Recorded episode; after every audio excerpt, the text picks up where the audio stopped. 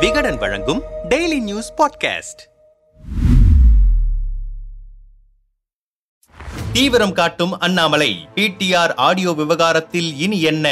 பாஜக முகாமிலிருந்து ஆடியோக்களும் வீடியோக்களும் ரிலீஸ் ஆகி பரபரப்பை கிளப்புவது வழக்கமான ஒன்றுதான். அதற்கு மாறாக திமுக தரப்பின் ஆடியோ ஒன்று வெளியாகி தற்போது தமிழ்நாடு அரசியல் வட்டாரத்தில் பரபரப்பை கிளப்பி வருகிறது. திமுக அரசிற்கு எதிராகவும் முதல்வருக்கு எதிராகவும் அமைச்சர்களுக்கு எதிராகவும் சரமாரியாக குற்றச்சாட்டுகளை முன்வைத்து வரும் அண்ணாமலை பெரும்பாலும் அந்த குற்றச்சாட்டுகளுக்கான ஆதாரங்களை வைப்பதில்லை. இப்படித்தான் திமுகவினரின் சொத்து மற்றும் ஊழல் பட்டியலை வெளியிடப் போகிறோம் என்று சொல்லி பரபரப்பை கிளப்பி வந்த அண்ணாமலை திமுகவினரின் சொத்துக்கள் தொடர்பான தகவல்களை சமீபத்தில் வெளியிட்டார். திமுகவினர் முறைகேடாக சொத்துக்களை சேர்த்திருந்தால் அவர்கள் மீது மத்திய பாஜக அரசு ஏன் நடவடிக்கை எடுக்கவில்லை என்று கேள்வி எழுப்பப்பட்டது. சிபிஐ அமலாக்கத்துறை என இந்த விவகாரத்தில் விசாரணை நடத்தக்கூடிய அத்தனை அமைப்புகளும் மத்திய அரசிடம்தான் இருக்கின்றன. அந்த அமைப்புகள் ஏன் நடவடிக்கை எடுக்கவில்லை என்கிற கேள்விக்கு அண்ணாமலையிடம் பதில் இல்லை. இந்த நிலையில் அண்ணாமலை வெளியிட்ட சொத்து ஆவணங்கள் போலியானவை என்று கூறி திமுக தரப்பிலிருந்து அண்ணாமலைக்கு வக்கீல் நோட்டீஸ் பரிசுகள் அனுப்பப்பட்டன.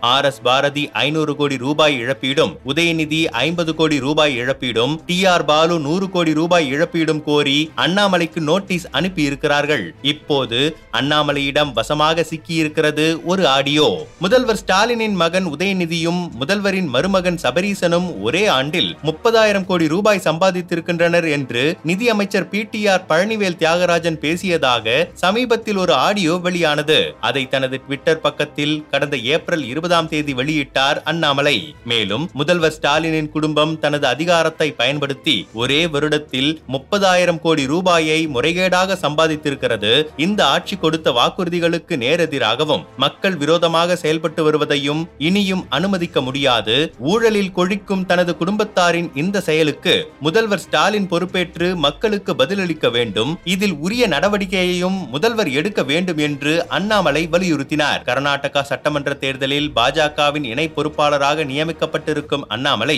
அந்த பணிகளில் பிஸியாக இருந்தாலும் பிடிஆர் ஆடியோ விவகாரத்திலும் தனி கவனம் செலுத்தி வருகிறார். இந்த விவகாரத்தை தமிழ்நாட்டுடன் நிறுத்திவிடாமல் தேசிய அளவிலும் கொண்டு சென்று திமுகவுக்கு பெரும் நெருக்கடி கொடுப்பதற்கான வேலைகளிலும் அண்ணாமலை இறங்கியிருக்கிறார். இந்த விவகாரம் தொடர்பான அறிக்கையை தமிழில் மட்டுமின்றி ஆங்கிலத்திலும் அவர் வெளியிட்டிருக்கிறார். அதை தனது ட்விட்டர் பக்கத்தில் டேக் செய்திருக்கும் பாஜக ஐடி பிரிவின் தேசிய அமைப்பாளரான அமித் மால் மால்வியா தமிழ்நாடு நிதியமைச்சர் பி. டி. ஆர். பழனிவேல் தியாகராஜனின் ஆடியோவை தடையவியல் சோதனைக்கு உட்படுத்த வேண்டும் என்று வலியுறுத்தியிருக்கிறார். இந்த நிலையில் அந்த ஆடியோவுக்கு மறுப்பு தெரிவித்து தனது ட்விட்டர் பக்கத்தில் நேற்று முன்தினம் விளக்கம் ஒன்றை அளித்தார் நிதியமைச்சர் P. T. R. Palanivel Thiagarajan. அதில் நான் பேசியதாக சமூக வலைதளங்களில் பகிரப்படும் ஆடியோ போலியானது எனக்கு எதிரான தனிப்பட்ட தாக்குதலுக்கு ஒருபோதும் காவல்துறையில் நான் வழக்கு தொடர்ந்ததில்லை. இந்த விவகாரத்தில் வழக்கு தொடர்ந்து சட்ட நடவடிக்கை எடுக்க வேண்டிய கட்டாயத்தில் இருக்கிறேன் என்று அவர் கூறியிருந்தார். மேலும் தற்போதிருக்கும் தொழில்நுட்பத்தின் உதவியால்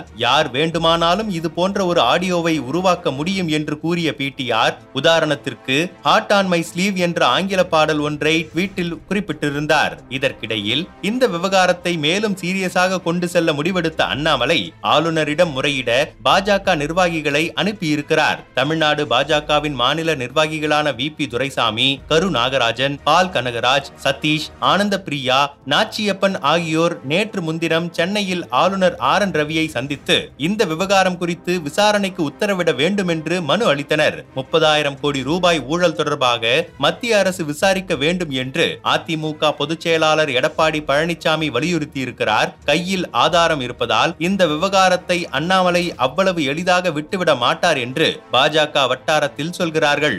ஆளுநர் என்ன செய்ய போகிறார் என்பதை பொறுத்து இந்த விவகாரம் அடுத்த கட்டத்திற்கு நகரும் என்கிறார்கள் அரசியல் நோக்கர்கள்.